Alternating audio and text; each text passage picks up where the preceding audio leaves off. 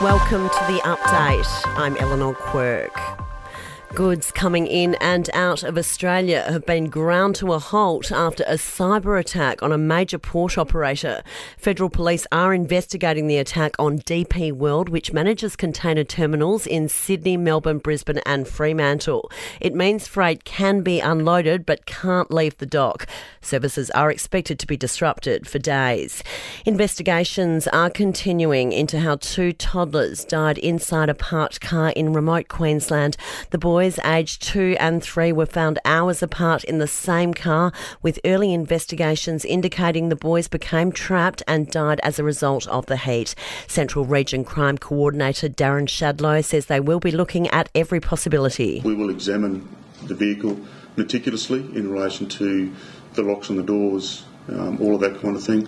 It's not a used vehicle, so there was no um, electronics for the windows or anything like that. Police are ramping up patrols as protests over the Middle East conflict continue in major cities across the country. And the Greens are renewing their push for the federal government to introduce a freeze on rent increases for at least two years.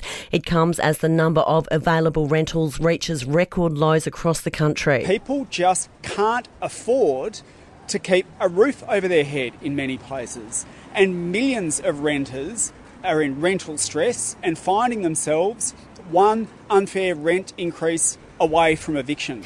Greens leader Adam Bandt there. Sport and entertainment are next to sport and Australia enters its Cricket World Cup semi-final against South Africa in form after chasing down a target of 307 in the 45th over to defeat Bangladesh. Steve Smith and David Warner both scored half centuries while Mitch Marsh was unbeaten on 177. It's great to be able to score 100 in a, in a winning team. I started at negative 50 after my bowling so um, had to get a few back. But yeah, it's anytime you score 100 for Australia, it's always a great feeling, and we're obviously really excited about what lies ahead for us. Entertainment and Margot Robbie has delighted fellow diners in Sydney, shouting the entire Coogee restaurant to a round of gin cocktails.